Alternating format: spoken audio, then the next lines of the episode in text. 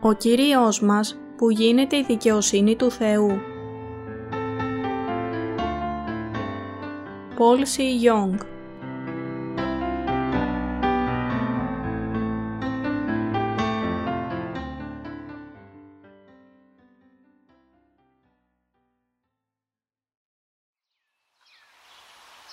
Εισαγωγή στο κεφάλαιο 1 της Επιστολής προς Ρωμαίους Η επιστολή του Αποστόλου Παύλου προς Ρωμαίους μπορεί να χαρακτηριστεί ως ο θησαυρός της βίβλου. Κυρίως εξετάζει πώς μπορεί κάποιος να λάβει την δικαιοσύνη του Θεού, πιστεύοντας το Ευαγγέλιο του Ήδατος και του Πνεύματος. Συγκρίνοντας την επιστολή προς Ρωμαίους με την επιστολή του Ιακώβου, κάποιος περιέγραψε την πρώτη ως χρυσά λόγια και την άλλη ως αχυρένια λόγια. Εν τούτης, η επιστολή του Ιακώβου είναι εξίσου λόγος Θεού, ακριβώς όπως και η επιστολή προς Ρωμαίους. Η μόνη διαφορά είναι ότι η επιστολή προς Ρωμαίους είναι πολύτιμη επειδή παρέχει μία γενική επισκόπηση της βίβλου, ενώ η επιστολή του Ιακώβου είναι πολύτιμη επειδή είναι ο λόγος που κάνει τον δίκαιο να ζει με το θέλημα του Θεού. Ποιος είναι ο Παύλος; Ας διαβάσουμε πρώτα την επιστολή προς Ρωμαίους, κεφάλαιο 1, εδάφια 1 έως 7. Παύλος, δούλος Ιησού Χριστού, προσκεκλημένος Απόστολος και χωρισμένος δια το Ευαγγέλιον του Θεού, το οποίον προϋπεσχέθη δια των προφητών αυτού, εν τες Αγίες Γραφές. Περί του Ιού αυτού, ώστις εγεννήθη εξπέρματος Δαβίδ κατά σάρκα, και απεδείχθη Υιός Θεού εν δυνάμει κατά το πνεύμα της αγιοσύνης δια της εκ νεκρών Αναστάσεως Ιησού Χριστού του Κυρίου ημών, δια του οποίου ελάβομεν χάριν και αποστολήν εις υπακόην πίστεως πάντων των εθνών, υπέρ του ονόματος αυτού, μεταξύ των οποίων είστε κι εσείς προσκεκλημένοι του Ιησού Χριστού, προς πάντα τους όντας εν Ρώμη, αγαπητούς του Θεού, προσκεκλημένους Αγίους, χάρις ή ημίν και ειρήνη από Θεού Πατρός ημών και Κυρίου Ιησού Χριστού. Αυτή η περικοπή μπορεί να θεωρηθεί ως ο χαιρετισμός του Παύλου στους χριστιανούς της Ρώμης. Ο Παύλος τους χαιρετά ως δούλος του Ιησού Χριστού, ο οποίος έγινε η δικαιοσύνη του Θεού. Ο στίχος 1 απαντά στην ερώτηση «Ποιος είναι ο Παύλος» Ήταν Ιουδαίος που συνάντησε τον αναστημένο Κύριο στο δρόμο προς τη Δαμασκό και ήταν διαλεκτός σκεύος του Κυρίου. Πράξεις, κεφάλαιο 9, εδάφιο 15, για να διαδώσει το Ευαγγέλιο στους εθνικούς. Ο Παύλος διέδωσε το αληθινό Ευαγγέλιο βασισμένο στο σύστημα των θυσιών και τις προφητείες της Παλαιάς Διαθήκης. Στον στίχο 2, ο Απόστολος Παύλος διέδιδε το Ευαγγέλιο βασισμένο στους λόγους της Παλαιάς Διαθήκης.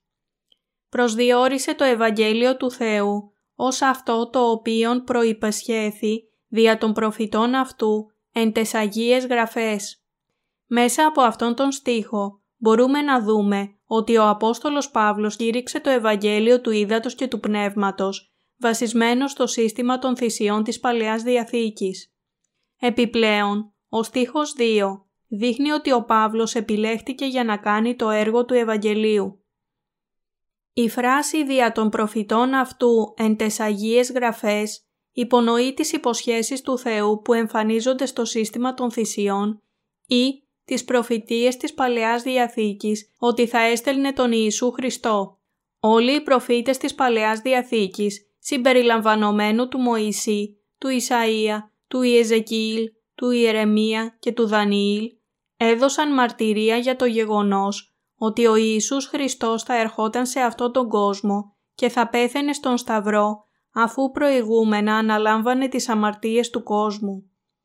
Ποιο είναι το Ευαγγέλιο που παρέδωσε ο Απόστολος Παύλος; Κήρυξε το Ευαγγέλιο του Ήδατος και του Πνεύματος που μιλούσε για τον Υιό του Θεού, τον Ιησού Χριστό.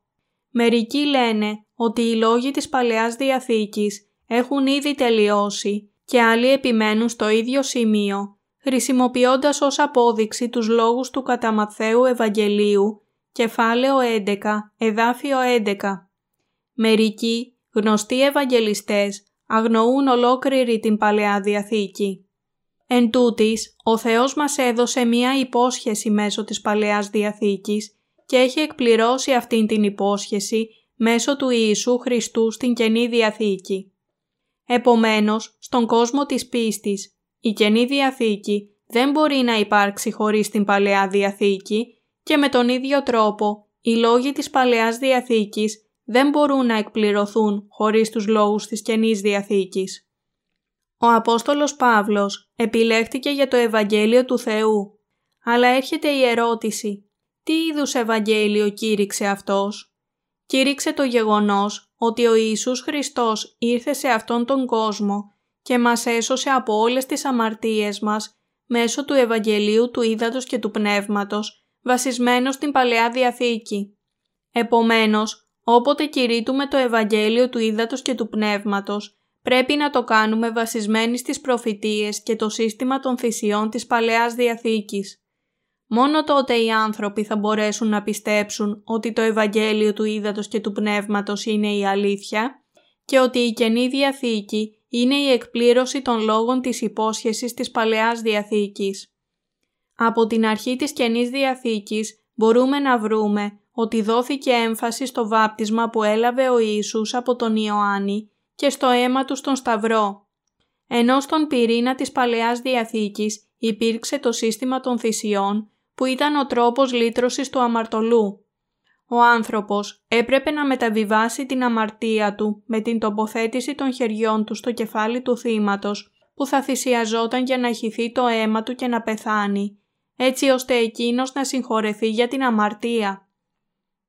Αφού για την άφεση της αμαρτίας στην Παλαιά Διαθήκη υπήρχε η τοποθέτηση των χεριών και το αίμα των ζώων των θυσιών, τι υπήρξε στην Καινή Διαθήκη; Υπήρξε το βάπτισμα που έλαβε ο Ιησούς και το αίμα του στον Σταυρό. Επιπλέον, ο αρχιερέας που αναφέρεται στην Παλαιά Διαθήκη, Λεβιτικό, κεφάλαιο 16, εδάφιο 21, στην Καινή Διαθήκη είχε ισοδύναμο τον Ιωάννη τον Βαπτιστή. Τα χωρία 3 και 4 αναφέρονται στην ερώτηση «Ποιος ήταν ο Ιησούς» εξηγούν τον γενικό χαρακτήρα του. Ο Ιησούς Χριστός γεννήθηκε φυσιολογικά από την οικογένεια του Δαβίδ και αναγνωρίστηκε ως Υιός Θεού με την δύναμη της Ανάστασής Του από τους νεκρούς από το πνεύμα της Αγιοσύνης.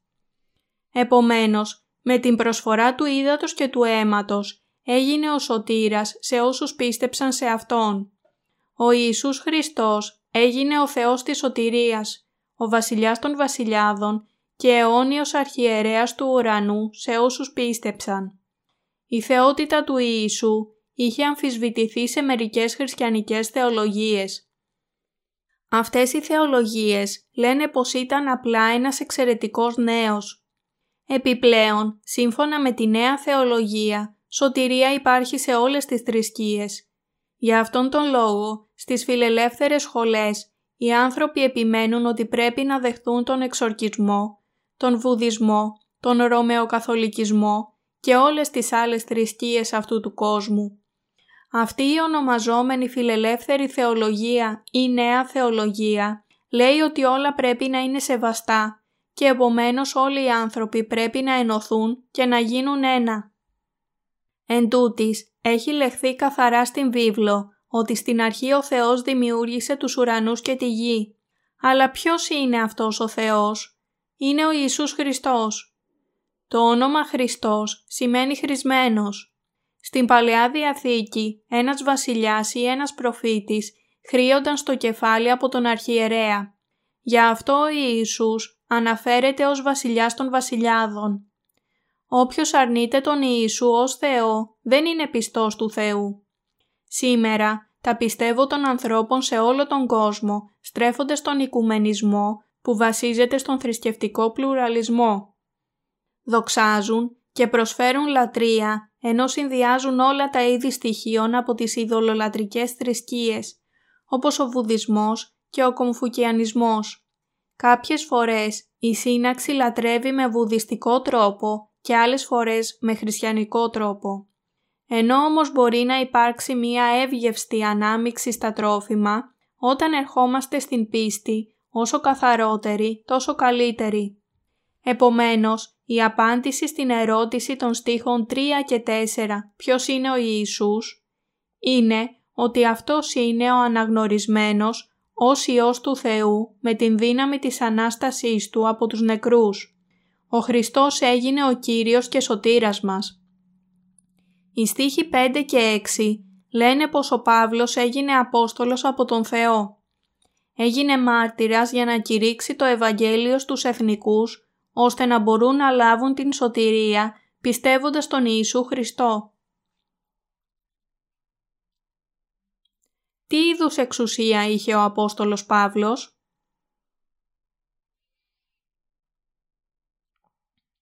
Όπως γράφει στον στίχο 7, ο Απόστολος Παύλος είχε εξουσία να ευλογήσει στο όνομα του Θεού εκείνους που πίστευαν στον Ιησού.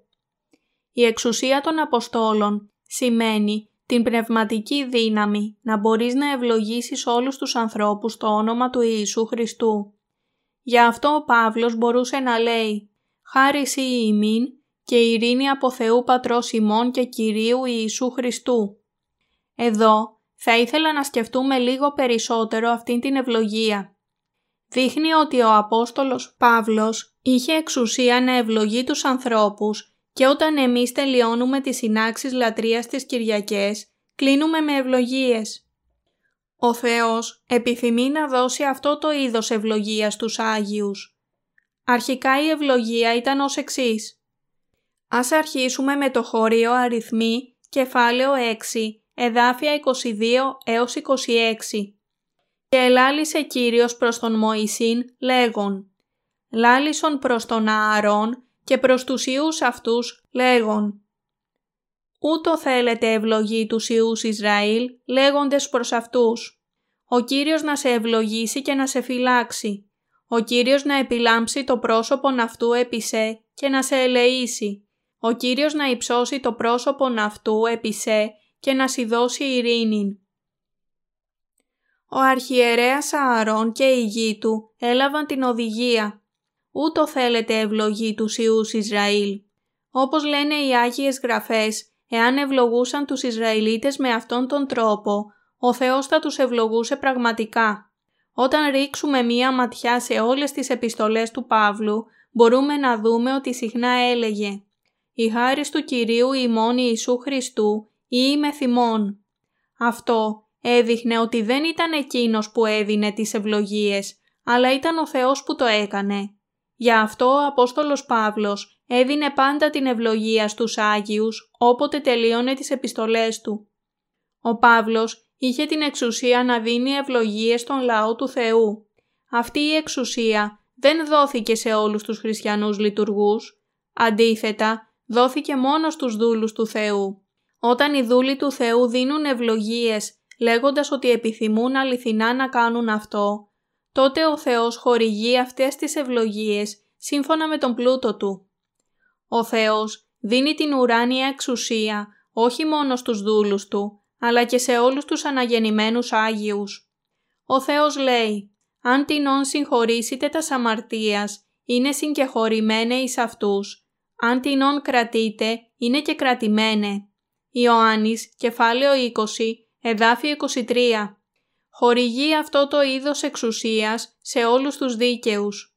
Επομένως, καθένας πρέπει να προσέχει ώστε να μην έρθει αντίθετος με τους αναγεννημένους Άγιους ή τους δούλους του, επειδή είναι σαν να έρχεται αντίθετος με τον Θεό. Επειδή ο Θεός έχει χορηγήσει την εξουσία της ευλογίας και της κατάρας τους Αποστόλους Του, καθώς επίσης και στους δίκαιους δούλους του. Ο Απόστολος Παύλος επιθυμεί να μεταδώσει το πνευματικό χάρισμα στους Άγιους. Ας διαβάσουμε την επιστολή προς Ρωμαίους, κεφάλαιο 1, εδάφια 8 έως 12. Πρώτον μεν ευχαριστώ τον Θεόν μου δια Ιησού Χριστού, υπέρ πάντων ημών, διότι η πίστη σας κηρύτεται εν όλο τον κόσμο, επειδή μάρτης μου είναι ο Θεός, τον οποίον λατρεύω δια του πνεύματός μου, εν το Ευαγγέλιο του Ιού αυτού, ότι αδιαλείπτως σας ενθυμούμε. Δεόμενος πάντοτε εν τες προσευχές μου να αξιωθώ ήδη ποτέ δια του θελήματος του Θεού, να έλθω προς εσάς, διότι επιποθώ να σας είδω, δια να σας μεταδώσω χάρισμα τι πνευματικών προστήριξη ημών. Τούτο δε είναι το να συμπαρηγορηθώ μεταξύ σας δια της κοινή πίστεως ημώντε και εμού. Πρώτα απ' όλα, για ποιο πράγμα ευχαριστούσε ο Απόστολος Παύλος τον Θεό; Ευχαριστούσε τον Θεό για τους χριστιανούς στη Ρώμη, επειδή πίστεψαν στον Ιησού και μέσω αυτών το Ευαγγέλιο κηρύχθηκε στους άλλους ανθρώπους. Στους στίχους 9 και 10 κάποιος θα μπορούσε να θέσει την ερώτηση γιατί ο Απόστολος Παύλος ήθελε να πάει στη Ρώμη κατά τη διάρκεια του ιεραποστολικού ταξιδιού του; Ο λόγος ήταν επειδή αν το Ευαγγέλιο του Ήδατος και του Πνεύματος είχε κηρυχθεί στη Ρώμη, τότε θα μπορούσε να διαδοθεί και σε ολόκληρο τον κόσμο. Ακριβώς όπως ολόκληρος ο κόσμος σήμερα κοιτάζει στην Αμερική, στους αρχαίους χρόνους η Ρώμη ήταν το κέντρο του κόσμου. Όπως έλεγαν, όλοι οι δρόμοι οδηγούν στη Ρώμη. Εμείς κάνουμε πολύ έργο για να κηρύξουμε το Ευαγγέλιο στην Αμερική. Εάν διαδώσουμε αυτό το Ευαγγέλιο του Ήδατος και του Πνεύματος στην Αμερική, πολλοί Ιεραπόστολοι θα σηκωθούν και θα πάνε στον κόσμο για να κηρύξουν αυτό το όμορφο Ευαγγέλιο σε άλλους. Γι' αυτό ο Παύλος επιθυμούσε τόσο να πάει στη Ρώμη. Το πνευματικό δώρο για το οποίο μιλάει ο Παύλος στον στίχο 11 διαβάζουμε «Διότι επιποθώ να σας είδω, δια να σας μεταδώσω χάρισμα τι πνευματικών προστήριξη ημών». Τι εννοεί ο Απόστολος Παύλος με την μετάδοση κάποιου πνευματικού χαρίσματος, έτσι ώστε οι άνθρωποι να μπορούν να στηριχτούν; Το πνευματικό χάρισμα για το οποίο μιλάει είναι το Ευαγγέλιο του Ήδατος και του Πνεύματος που κηρύττουμε εμείς. Στον στίχο 12 διαβάζουμε Τούτο δε είναι το να συμπαρηγορηθώ μεταξύ σας δια της κοινή πίστεως ημώντε και εμού. Λέει ότι κάποιο πνευματικό χάρισμα θα μεταδιδόταν στους ανθρώπους για να τους κάνει να στηριχτούν και να ενθαρρυνθούν με την κοινή πίστη του Παύλου και τη δική τους, επειδή με την παράδοση του Ευαγγελίου του Ήδατος και του Πνεύματος, ο Παύλος θέλησε να βοηθήσει τους ανθρώπους να αναπαυθούν, να παρηγορηθούν να λάβουν ευλογίες και να έχουν κοινωνία μέσα στο ίδιο είδος πίστης. Λέγοντας ο Απόστολος Παύλος ότι θα ήθελε να ενθαρρυνθεί μαζί τους από την κοινή πίστη, δείχνει ότι λαχταρούσε να κηρύξει το Ευαγγέλιο του Ήδατος και του Αγίου Πνεύματος άλλη μία φορά στην Εκκλησία της Ρώμης. Τώρα, όλα τα μέλη των εκκλησιών μας καταλαβαίνουν και πιστεύουν συγκεκριμένα στο Ευαγγέλιο του Ήδατος και του Πνεύματος αλλά μπορεί να υπάρχουν μερικοί κατόνομα χριστιανοί που με το πέρασμα του χρόνου δεν πιστεύουν στο αληθινό Ευαγγέλιο. Παρόμοια, η Εκκλησία στη Ρώμη ίσως είχε ανάγκη από αναζωογόνηση του Ευαγγελίου. Γι' αυτό ο Απόστολος Παύλος είπε ότι θα μπορούσε να ενθαρρυνθεί μέσα του από την κοινή τους πίστη. Στην πραγματικότητα, λαβαίνουμε άνεση μπροστά στον Θεό και οι καρδιές μας μπορούν να έχουν ανάπαυση και ειρήνη, χάρη στην πίστη στο Ευαγγέλιο του Ήδατος και του Πνεύματος. Δεν θα μπορούμε να αναπαυθούμε με ειρήνη χωρίς το Ευαγγέλιο του Ήδατος και του Πνεύματος. Επιπλέον γράφει «Δια να σας μεταδώσω χάρισμα τι πνευματικών προστήριξη ημών». Αυτό το πνευματικό χάρισμα είναι το Ευαγγέλιο του Ήδατος και του Πνεύματος. Ο άνθρωπος μπορεί να γίνει παιδί του Θεού και να δεχτεί ευλογίες μόνο όταν πιστέψει στο Ευαγγέλιο του Ήδατος και του Πνεύματος. Ωστόσο, ποια ωφέλεια υπάρχει σε ανθρώπους που θέλουν να ζήσουν ενάρετα ή πιστά, σταματώντας το κάπνισμα και το ποτό και δεν πράττουν οποιοδήποτε κακό εάν δεν ξέρουν το Ευαγγέλιο του Ήδατος και του Πνεύματος, παρόλο που με κάποιο τρόπο πιστεύουν στον Ιησού. Τα έργα τους δεν έχουν καμία σχέση με την δικαιοσύνη του Θεού. Η δικαιοσύνη του Θεού είναι πολύ μεγαλύτερη από αυτή των ανθρώπων. Είναι εύκολο να παρασύρω ανθρώπους στην Εκκλησία, αλλά είναι πιο σημαντικό να κηρύττω το Ευαγγέλιο του Ήδατος και του Πνεύματος σε αυτούς τους νέους πιστούς, έτσι ώστε να μπορούν να συγχωρεθούν για όλες τις αμαρτίες και να γίνουν παιδιά του Θεού με το να αντιθούν τις πνευματικές ευλογίες του Θεού. Ο Απόστολος Παύλος ήθελε οι Άγιοι στην Ρώμη να ενθαρρυνθούν μέσω της δικής του πίστης. Γι' αυτό είπε «Τούτο δε είναι το να συμπαρηγορηθώ μεταξύ σας δια της κοινή πίστεως ημώντε και εμού». Έτσι, ο Απόστολος Παύλος έπρεπε να κηρύξει το αληθινό Ευαγγέλιο σε ολόκληρη την κοινότητα της Εκκλησίας για να μπορούν να στηριχτούν από τη δική του πίστη στο Ευαγγέλιο του Ήδατος και του Πνεύματος, ώστε να έχουν πίστη. Έπρεπε να παραδώσει στους πιστούς της Εκκλησίας στην Ρώμη το Ευαγγέλιο του Ήδατος και του Πνεύματος και να τους διδάξει τι ήταν αυτό πραγματικά. Αυτό έκανε τον Απόστολο Παύλο διαφορετικό από τους άλλους Ευαγγελιστές στον σημερινό κόσμο.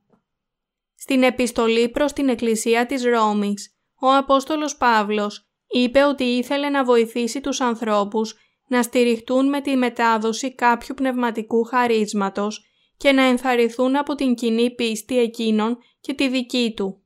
Αυτό είναι που πρέπει να μάθουν από τον Απόστολο Παύλο όλοι οι ιεροκήρυκες των εκκλησιών που υπάρχουν σήμερα. Ο Απόστολος Παύλος συνήθιζε να κηρύττει το Ευαγγέλιο του Ήδατος και του Πνεύματος, με το οποίο κάποιος θα μπορούσε να διακρίνει τους αληθινούς αδελφούς από τους ψεύτικους. Στις μέρες μας, οι εκκλησίες αφήνουν μία ομάδα ανθρώπων που παρακολουθούν για πρώτη φορά να λάβουν τις δογματικές διδασκαλίες για μία περίοδο έξι μηνών και μέσα σε ένα έτος βαφτίζονται τελικά. Αυτό ήταν όλο. Βαφτίζονται ανεξάρτητα από το εάν ξέρουν ή όχι για το Ευαγγέλιο του Ήδατος και του Πνεύματος που έχει εκπληρώσει ο Ιησούς. Με άλλα λόγια, παρόλο που οι άνθρωποι έχουν γίνει μέλη μιας εκκλησίας, δεν μπορούν να γίνουν παιδιά του Θεού που έχουν αποκτήσει τη δικαιοσύνη Του. Το μόνο πράγμα που ζητούν οι λειτουργοί των σημερινών εκκλησιών από τους νέους πιστούς είναι να απομνημονεύσουν τις δέκα εντολές και το σύμβολο της πίστης. Εάν οι νέοι πιστοί περάσουν τις εξετάσεις απομνημόνευσης, τότε τους ρωτούν «Θα σταματήσετε να πίνετε» «Θα κόψετε το κάπνισμα» «Θα δίνετε τα δέκατά σας κάθε μήνα» «Θα ζείτε μια καλή ζωή» Ο λόγος που οι εκκλησίες στην Ευρώπη, την Ασία και σε όλο τον κόσμο απομακρύθηκαν από την δικαιοσύνη του Θεού είναι επειδή ακολουθούν την ανθρώπινη δικαιοσύνη. Σήμερα, ακόμα και στην Κορέα, την ονομαζόμενη Ιερουσαλήμ της Ασίας, ο αριθμός των χριστιανών μειώνεται. Έχει φτάσει πια ο καιρός που κανένας δεν θέλει να έρθει στην εκκλησία, εκτός και αν υπάρχει ένα ειδικό γεγονός, όπως ένα φεστιβάλ δοξολογίας ή μία λαϊκή συναυλία. Ακόμα και όταν έρχονται οι άνθρωποι, τα κηρύγματα που συνήθως δίνονται στη νεολαία περιέχουν θέματα όπως «μην καπνίζετε», «να ζείτε μία ενάρετη ζωή», «να τηρείτε τις Κυριακές» και να κάνετε πολύ εθελοντική εργασία. Πράγματα που δεν έχουν καμία σχέση με την δικαιοσύνη του Θεού.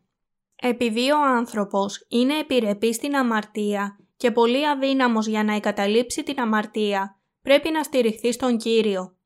Επομένως, όταν οι άνθρωποι μπαίνουν στην Εκκλησία του Θεού, πρέπει να τους παραδώσουμε το Ευαγγέλιο του Ήδατος και του Πνεύματος, ώστε να μπορούν να λάβουν την δικαιοσύνη του Θεού. Πρέπει πραγματικά να τους μεταδώσουμε τη δικαιοσύνη του Θεού, που λέει ότι εσείς και εγώ έχουμε γίνει χωρίς αμαρτία, παρόλο που είμαστε ακόμα ανεπαρκείς. Βεβαιωθείτε ότι το κρατάτε αυτό καλά στο μυαλό σας. Κάποιος μπορεί να ζήσει σύμφωνα με το θέλημα του Θεού, μόνο εφόσον έχει γίνει χωρίς αμαρτία, πιστεύοντας την δικαιοσύνη του Θεού. Κάποιος μπορεί να κηρύξει το Ευαγγέλιο μόλις τακτοποιηθούν τα προβλήματα της αμαρτίας του. Το έργο μας για τη διάδοση του Ευαγγελίου σε άλλους δεν πρέπει να προηγηθεί της τακτοποίησης των δικών μας προβλημάτων με την αμαρτία. Κανείς δεν μπορεί ποτέ να κηρύξει το αληθινό Ευαγγέλιο σε άλλους πριν λυθούν τα προβλήματα της δικής του αμαρτίας. Λέγεται ότι ο Απόστολος Παύλος μετέδωσε πράγματι κάποιο πνευματικό χάρισμα σε άλλους. Το χάρισμα για το οποίο μίλησε ο Παύλος δεν είναι το χάρισμα των ξένων γλωσσών ή της θεραπείας για τα οποία μιλάνε στο κίνημα της Πεντηκοστής στον σύγχρονο χριστιανισμό. Οι περισσότεροι χριστιανοί θεωρούν ως χαρίσματα μερικά παράξενα φαινόμενα όπως τα οράματα, οι προφητείες, η ομιλία σε ξένες γλώσσες ή η θεραπεία των ασθενειών. Εν τούτης, αυτά δεν είναι τα πνευματικά χαρίσματα από τον ουρανό. Το να δεις οράματα όταν κάνεις προσευχές σίγουρα δεν είναι πνευματικό χάρισμα.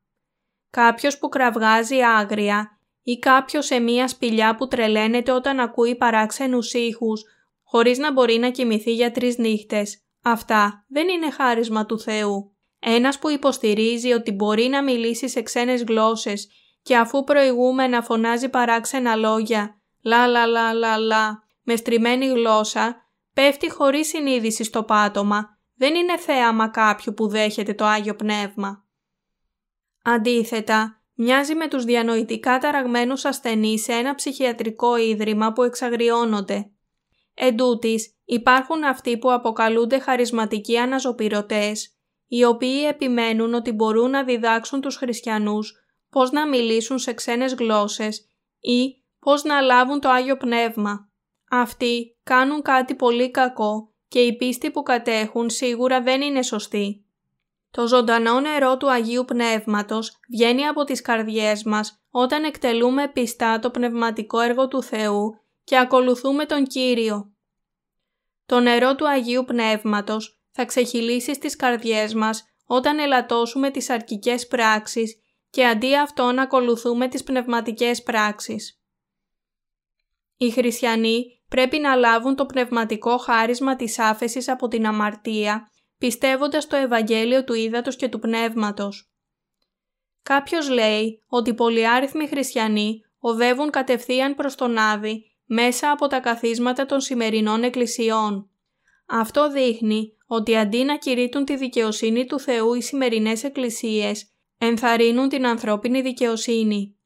Αδελφοί, ακόμα και αν κάποιος έχει συσσωρεύσει πολύ ανθρώπινη δικαιοσύνη παρακολουθώντας την Εκκλησία, αυτό δεν σημαίνει ότι μπορεί να λάβει πνευματικό χάρισμα από τέτοιες πράξεις. Πρέπει να πάρουμε στις καρδιές μας την δικαιοσύνη του Θεού, πιστεύοντας το Ευαγγέλιο του Ήδατος και του Πνεύματος, έτσι ώστε να μπορούμε να λάβουμε πνευματικό χάρισμα. Ας διαβάσουμε τους στίχους 13 έως 17. Δεν θέλω να αγνοείτε αδελφοί, ότι πολλάκι σε μελέτησα να έλθω προς εσάς. Εμποδίστην όμως μέχρι τούδε. Δια να απολαύσω καρπών τεινά και μεταξύ σας καθώς και μεταξύ των λοιπόν εθνών. Χρέος της είμαι προς Έλληνας τε και βαρβάρους, σοφούς τε και ασόφους. Ούτω πρόθυμος είμαι το κατ' εμέ να κηρύξω το Ευαγγέλιον και προς εσάς τους εν Ρώμη. Διότι δεν εσχύνω με το Ευαγγέλιον του Χριστού, επειδή είναι δύναμη Θεού προς σωτηρίαν εις πάνταν τον πιστεύοντα, Ιουδαίων τε πρώτον και Έλληνα, διότι δι' αυτού αποκαλύπτεται η δικαιοσύνη του Θεού εκ πίστεως εις πίστην, καθώς είναι γεγραμμένον. Ο δε δίκαιος θέλει ζήσει εκ πίστεως. Ο Απόστολος Παύλος επιθυμούσε να πάει στη Ρώμη. Εν τούτης, δεν μπορούσε να το κάνει επειδή εμποδίστηκε. Γι' αυτό έπρεπε να προσευχηθεί ζητώντας να ανοιχτεί η πόρτα του ιεραποστολικού του έργου. Παρόμοια και εμείς πρέπει να αναπέμψουμε το ίδιο είδος προσευχών, ενώ κηρύττουμε παγκοσμίως το Ευαγγέλιο μέσω της διακονίας των βιβλίων. Μόνο όταν προσευχόμαστε θα κινηθεί η καρδιά του Θεού και μόνο όταν ο Θεός ανοίγει την πόρτα και τον δρόμο σε μας θα μπορούμε να διαδώσουμε παγκοσμίως το Ευαγγέλιο του Ήδατος και του Πνεύματος. Ο Παύλος όφιλε ένα χρέο σε όλους τους ανθρώπους. Σε ποιους είπε ο Απόστολος Παύλος ότι όφιλε ένα χρέος και ποιο είδος χρέος εννοούσε στους στίχους 14 και 15? Είπε ότι είχε γίνει χρέος της και στους Έλληνες και στους βάρβαρους και ότι τους όφιλε το κήρυγμα του Ευαγγελίου του Ήδατος και του Πνεύματος. Πρόσθεσε ότι ήταν χρεός της και στους σοφούς και στους μωρούς. Γι' αυτό επιθυμούσε να κηρύξει το Ευαγγέλιο σε αυτούς τους ανθρώπους στη Ρώμη όσο καλύτερα μπορούσε. Επομένως, όταν γράφει στην Εκκλησία ο σκοπός του Αποστόλου Παύλου ήταν να τους παραδώσει το αληθινό Ευαγγέλιο. Διαπίστωσε ότι ακόμα και στις καρδιές των ανθρώπων μέσα στην Εκκλησία της Ρώμης το Ευαγγέλιο του Ήδατος και του Πνεύματος δεν είχε σταθεροποιηθεί με πίστη και γι' αυτό αναφέρθηκε στο Ευαγγέλιο ως πνευματικό χάρισμα. Γι' αυτό κήρυξε το Ευαγγέλιο του Ήδατος και του Πνεύματος ακόμα και σε εκείνους που ήταν ήδη μέσα στην Εκκλησία, όπως επίσης και σε όλους τους ανθρώπους του κόσμου. Είπε ότι ήταν χρεός της στον σοφό, στον άσοφο, στους Έλληνες και σε όλους τους βάρβαρους. Τι είδους χρέος όφιλε ο Παύλος; Όφιλε το χρέος ότι έπρεπε να κηρυθεί το Ευαγγέλιο του Ήδατος και του Αγίου Πνεύματος σε όλους τους ανθρώπους στον κόσμο. Επέμενε ότι έπρεπε να πληρώσει όλο το χρέος του στους ανθρώπους στον κόσμο. Παρόμοια και οι άνθρωποι που τώρα έχουν το Ευαγγέλιο του Ήδατος και του Πνεύματος οφείλουν τη διάδοση του Ευαγγελίου. Το χρέος που πρέπει να πληρώσουν είναι το έργο της διάδοσης του Ευαγγελίου. Αυτός είναι ο λόγος που πρέπει να διαδώσουμε το Ευαγγέλιο του Ήδατος και του Πνεύματος σε ολόκληρο τον κόσμο αυτήν την εποχή.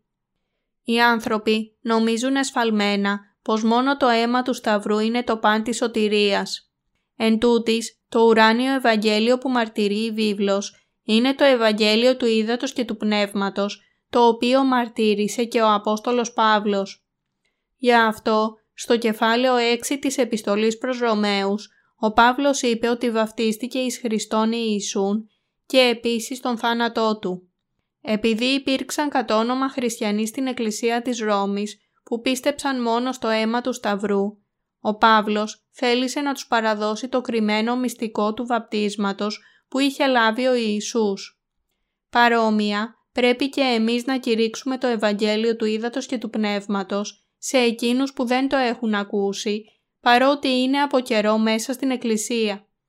Όταν οι χριστιανοί ρωτιούνται εάν έχουν αμαρτία ή όχι, σκέφτονται ότι αυτή η ερώτηση είναι άχρηστη και αμελούν τον εαυτό τους.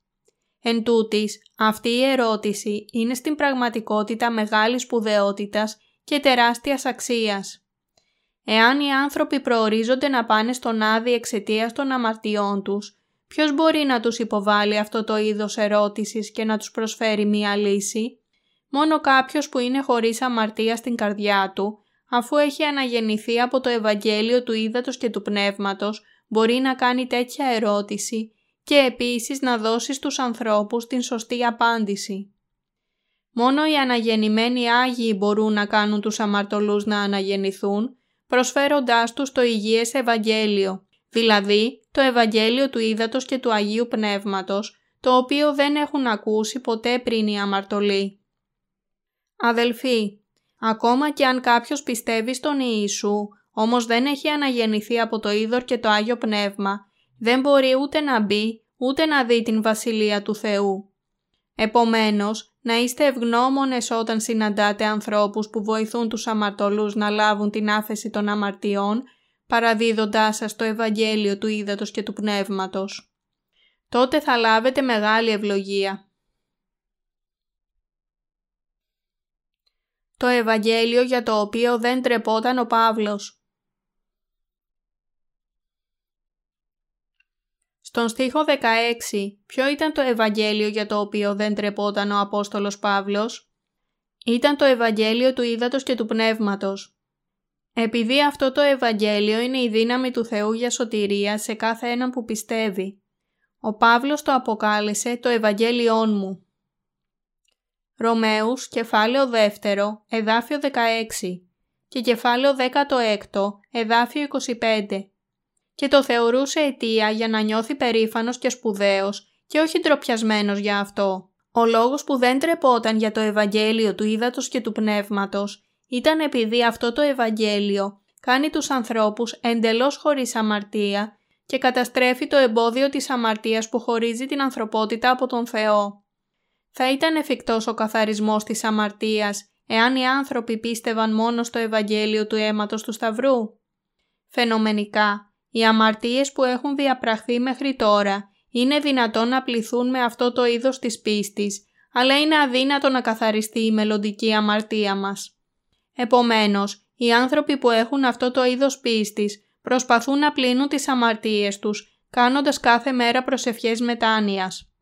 Ομολογούν ότι οι καρδιές τους είναι γεμάτες μόνο με αμαρτίες και ότι είναι αναπόφευκτα αμαρτωλοί.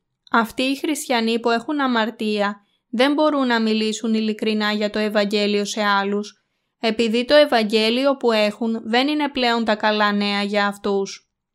Η λέξη Ευαγγέλιον στα αρχαία ελληνικά σημαίνει τη δυνατότητα να διαλυθούν μακριά όλες οι αμαρτίες αυτού του κόσμου. Το μοναδικό αληθινό Ευαγγέλιο είναι όπως ο δυναμίτης. Είναι αυτό το αληθινό Ευαγγέλιο που καθαρίζει όλες τις αμαρτίες αυτού του κόσμου.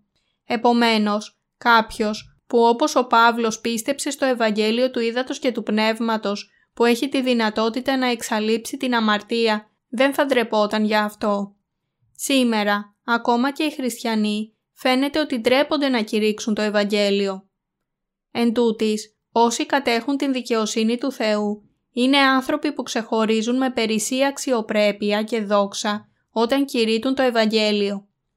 Ο Απόστολος Παύλος δεν είχε ούτε το παραμικρό ίχνος ντροπής όταν κήρυτε το Ευαγγέλιο, επειδή το Ευαγγέλιο που κήρυτε ήταν το Ευαγγέλιο του Ήδατος και του Πνεύματος. Αυτό το όμορφο Ευαγγέλιο ήταν η δύναμη του Θεού για σωτηρία σε κάθε έναν που πιστεύει. Αυτό το Ευαγγέλιο είναι το ισχυρό Ευαγγέλιο που επιτρέπει σε κάθε έναν που πιστεύει σε αυτό να συγχωρεθούν οι αμαρτίες του χωρίς να έχει σημασία ποιος του το έχει μεταδώσει. Οι αμαρτίες του κόσμου πλένονται εντελώς όταν ο ακροατής δεχτεί το Ευαγγέλιο με την καρδιά του. Εν τούτης, το Ευαγγέλιο μόνο του αίματος του Σταυρού κηρύττει στους ανθρώπους μία ελλειπή σωτηρία. Δηλαδή λέει στους ανθρώπους ότι εξαλείφει μόνο την αρχική αμαρτία τους και έτσι οι πρόσθετες παραβάσεις τους πρέπει να πλένονται κάνοντας καθημερινές προσευχές μετάνοιας. Έτσι, αφήνει στους ακροατές του μία γεύση αμαρτίας. Μήπως ο Ιησούς ανέλαβε μόνο ένα μικρό μέρος αμαρτίας επειδή η δύναμη του δεν ήταν αρκετή; Δεδομένου ότι ο Ιησούς ήξερε τους ανθρώπους τόσο καλά, δεν άφησε πίσω κανένα είδος αμαρτίας. Πήρε επάνω του όλες τις αμαρτίες με το είδωρ, το αίμα και το Άγιο Πνεύμα. Πιστεύω ότι αυτό το όμορφο Ευαγγέλιο δίνει σωτηρία από την αμαρτία σε κάθε έναν που ακούει και πιστεύει το Ευαγγέλιο του βαπτίσματος του Ιησού και του αίματος του που χύθηκε στον Σταυρό. Επομένως, το Ευαγγέλιο έχει την ίδια δύναμη σε κάθε έναν συμπεριλαμβανομένων των Ιουδαίων και των Ελλήνων. Το Ευαγγέλιο του Ήδατος και του Πνεύματος παρέχει την ίδια σωτηρία από την αμαρτία σε κάθε έναν που πιστεύει στον Ιησού όταν το Ευαγγέλιο κηρύτεται σε Αυτόν.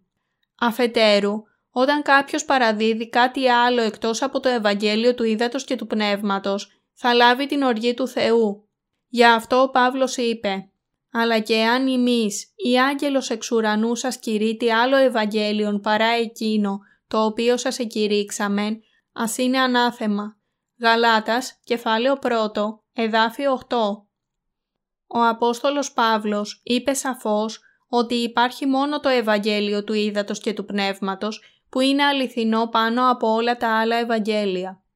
Ανεξάρτητα από το εάν κάποιος είναι εθνικός ή Ιουδαίος, εάν πιστεύεις στο Ισλάμ, τον Κομφουκιανισμό, τον Βουδισμό, τον Ταουισμό, τον Θεό Ήλιο ή οτιδήποτε άλλο, κάθε μεμονωμένο άτομο δέχεται την ευκαιρία να ακούσει το Ευαγγέλιο.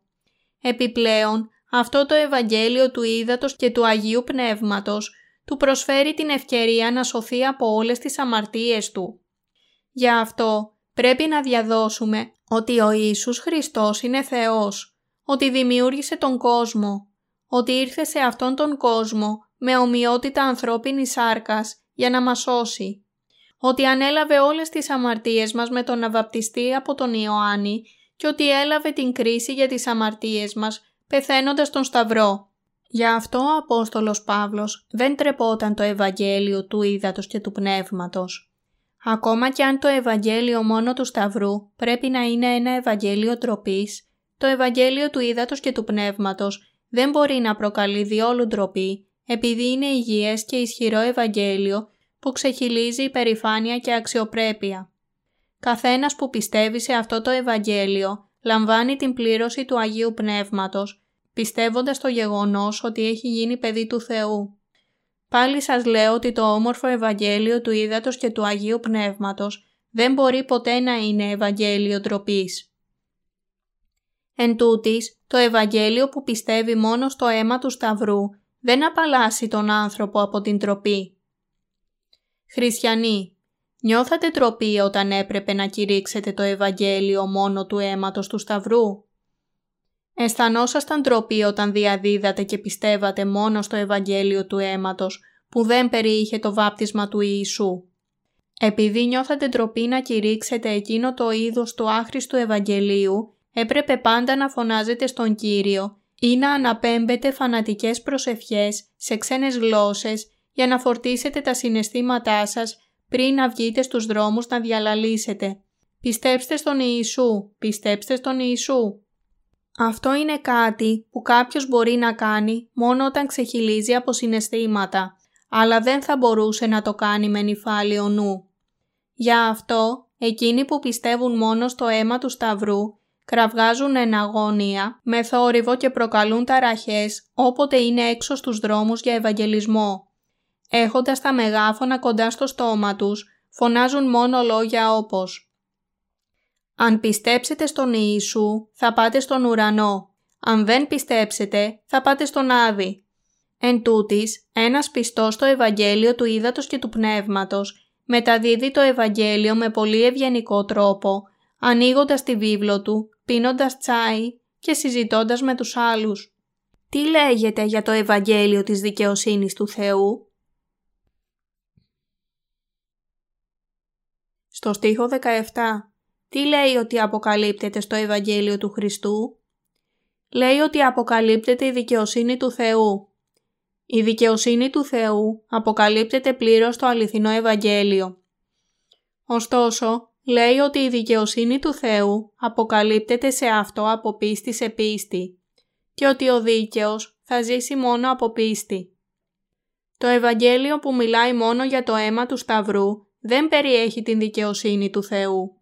Αδελφοί, εάν έλεγε ότι κάποιος πρέπει να αναπέμπει κάθε μέρα προσευχές μετάνοιας για τις καθημερινές του αμαρτίες, ακόμα και αν έχει ήδη συγχωρεθεί η προπατορική του αμαρτία και ότι κάποιος μπορεί να αγιαστεί βαθμιαία ώστε να γίνει τελικά ένα εντελώς δίκαιο άτομο. Αυτό το είδος πίστης περιέχει την δικαιοσύνη του Θεού.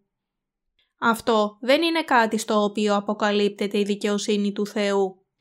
Κάτι που αποκαλύπτει τη δικαιοσύνη του Θεού μιλά για τέλεια πράγματα.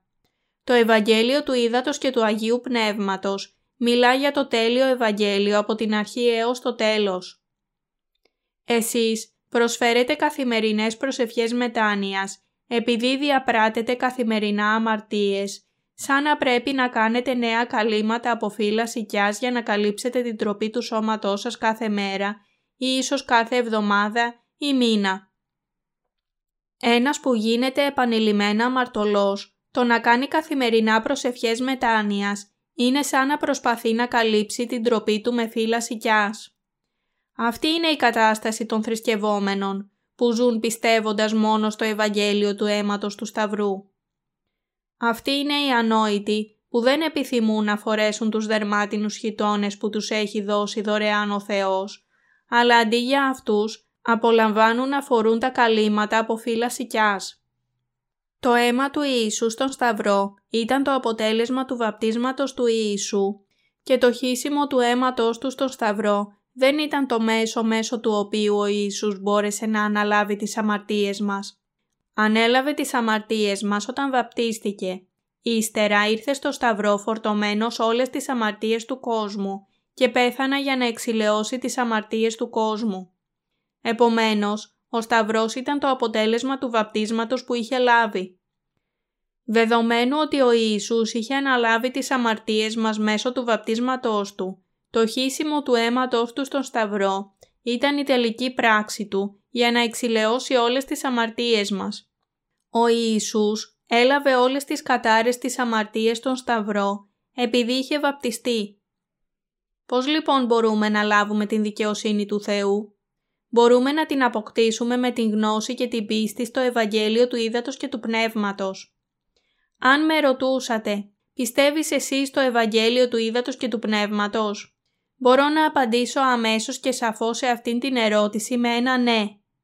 Το μυστικό της απόκτησης της δικαιοσύνης του Θεού είναι να πιστέψεις στο Ευαγγέλιο του Ήδατος και του Πνεύματος. Ο λόγος για αυτό είναι επειδή το Ευαγγέλιο του Ήδατος και του Πνεύματος είναι η αλήθεια και επειδή αυτό αποκαλύπτει την αγάπη του Θεού και την δικαιοσύνη Του. Είναι επίσης επειδή το Ευαγγέλιο του Ήδατος και του Πνεύματος περιέχει την άφεση της αμαρτίας που ο Θεός έχει δώσει δωρεάν στην ανθρωπότητα τον τρόπο να γίνουμε παιδιά Του, την ευλογία της αιώνιας ζωής με την οποία κάποιος μπορεί να λάβει το Άγιο Πνεύμα και τις φυσικές και πνευματικές ευλογίες στη γη. Ο Απόστολος Παύλος είπε ότι η δικαιοσύνη του Θεού αποκαλύφθηκε πλήρως στο Ευαγγέλιο του Ήδατος και του Πνεύματος που εκείνος κήρυτε. Επομένως, το να φορέσουμε την ανθρώπινη δικαιοσύνη χωρίς να γνωρίσουμε την δικαιοσύνη του Θεού είναι σαν να αμαρτάνουμε ενώπιον του Θεού. Επιπλέον, ένα Ευαγγέλιο που πιστεύει μόνο στο αίμα του Σταυρού χωρίς να περιέχει την δικαιοσύνη του Θεού είναι ψεύτικο. Η δικαιοσύνη του Θεού αναφέρεται στο υγιές Ευαγγέλιο του Ήδατος και του Πνεύματος που Εκείνος έχει δώσει. Η Παλαιά και η Καινή Διαθήκη ως ζευγάρι μας σώζουν από τις αμαρτίες μας. Η Παλαιά Διαθήκη προετοιμάζει την Καινή Διαθήκη και η Καινή Διαθήκη εκπληρώνει τους λόγους της υπόσχεσης που περιλαμβάνονταν στην Παλαιά Διαθήκη. Ο Θεός μας έσωσε από τις αμαρτίες του κόσμου, δίνοντάς μας το αληθινό Ευαγγέλιο, στο οποίο αποκαλύπτεται πλήρως η δικαιοσύνη Του. Με αυτόν τον τρόπο έσωσε την ανθρωπότητα από όλη την αμαρτία. Ολόκληρος ο κόσμος πρέπει να επιστρέψεις στο Ευαγγέλιο του Ήδατος και του Πνεύματος τώρα αμέσως. Το μόνο Ευαγγέλιο που σώζει τους ανθρώπους από την αμαρτία είναι το γνήσιο Ευαγγέλιο του Ήδατος και του Πνεύματος. Αδελφοί, ολόκληρος ο κόσμος πρέπει να επιστρέψει στο Ευαγγέλιο του Ήδατος και του Πνεύματος. Πρέπει να επιστρέψει σε αυτό το Ευαγγέλιο του Ήδατος και του Πνεύματος, το οποίο περιέχει την δικαιοσύνη του Θεού. Ο λόγος για αυτό είναι επειδή το Ευαγγέλιο του Ήδατος και του Πνεύματος είναι η μόνη αλήθεια που μπορεί να μας σώσει από την αμαρτία. Μόνο το Ευαγγέλιο που περιέχει την δικαιοσύνη του Θεού μπορεί να μας σώσει, να μας καταστήσει χωρίς αμαρτία και να μας μετατρέψει σε παιδιά του Θεού. Επιπλέον, το Άγιο Πνεύμα μέσα στις καρδιές μας προστατεύει τους ανθρώπους του Θεού και το ίδιο Άγιο Πνεύμα προσεύχεται για μας, μας ευλογεί μένει πάντα μαζί μας και μας δίνει ως δώρο την αιώνια ζωή. Είναι πολύ προκλητικό να βλέπουμε ότι υπάρχουν τόσοι πολλοί άνθρωποι που δεν δίνουν ακόμα προσοχή σε αυτό το Ευαγγέλιο. Ελπίζω για τον κάθε έναν να πιστέψει σε αυτό το Ευαγγέλιο του Ήδατος και του Πνεύματος, αποκτώντας σαφή κατανόηση του βαπτίσματος του Ιησού. Το βάπτισμα που έλαβε ο Ιησούς από τον Ιωάννη δεν είναι κάτι που ο Ιησούς αποδέχθηκε επειδή ήταν ταπεινός. Ο λόγος που βαφτίστηκε ήταν για να αναλάβει όλες τις αμαρτίες αυτού του κόσμου. Ο Ιωάννης, που ήταν ο μέγιστος άνδρας μεταξύ εκείνων που γεννήθηκαν από γυναίκα, έβαλε τα χέρια του στο κεφάλι του Ιησού όταν το βάπτισε. Αυτό διαμορφώνει ένα παράλληλο με την τοποθέτηση των χεριών του αρχιερέα στο κεφάλι των άμομων θυμάτων στις προσφορές για αμαρτία της Παλαιάς Διαθήκης. Λεβιτικό, κεφάλαιο 16, εδάφιο 21. Ο θάνατος του Ιησού στον Σταυρό ήταν αποτέλεσμα του γεγονότος ότι είχε αναλάβει τις αμαρτίες επάνω στο σώμα του και παραλληλίζεται με το χύσιμο του αίματος του θύματος της προσφοράς για αμαρτία που πέθανε μετά από την τοποθέτηση των χεριών.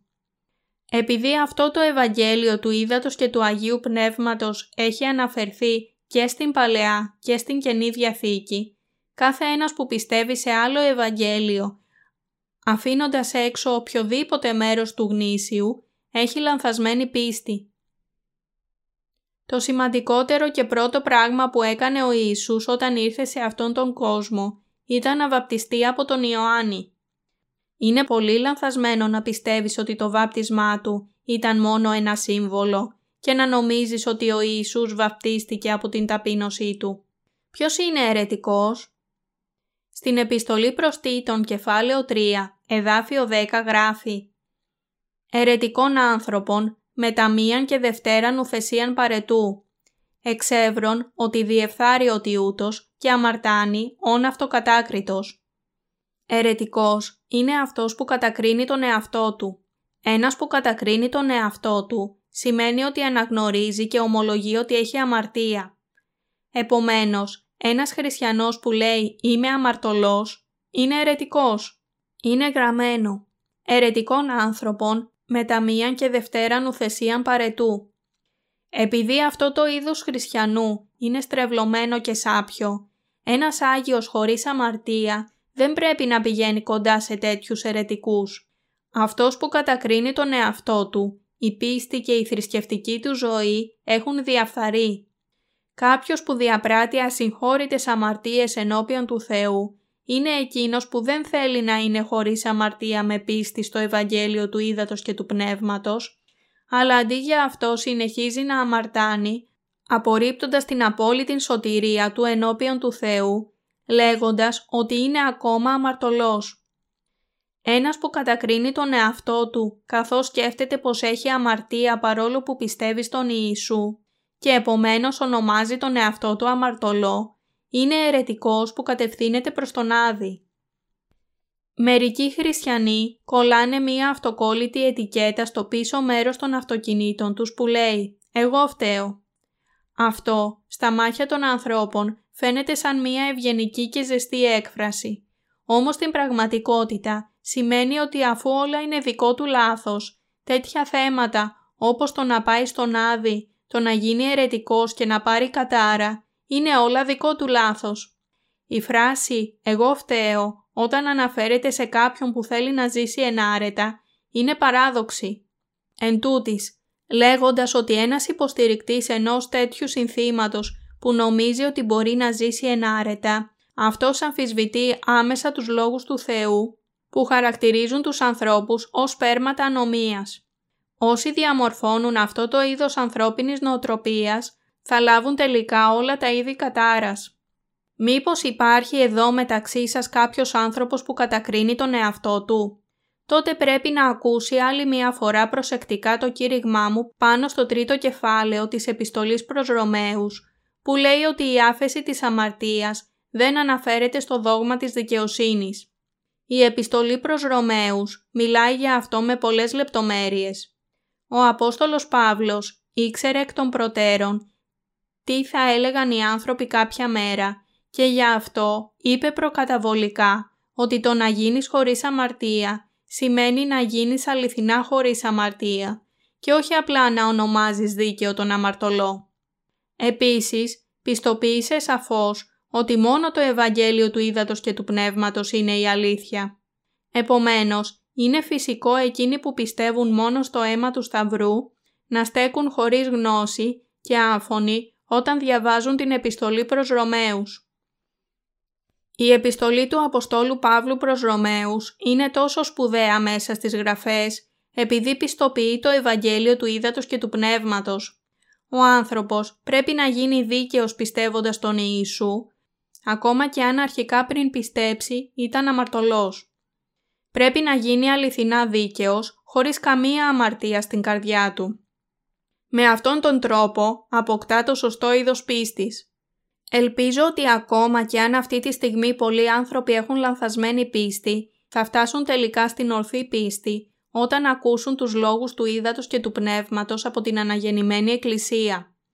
Παρακαλώ, μάθετε περισσότερα για το Ευαγγέλιο του ύδατος και του πνεύματος μέσω αυτών των κηρυγμάτων και επιβεβαιώστε τους λόγους της αλήθειας.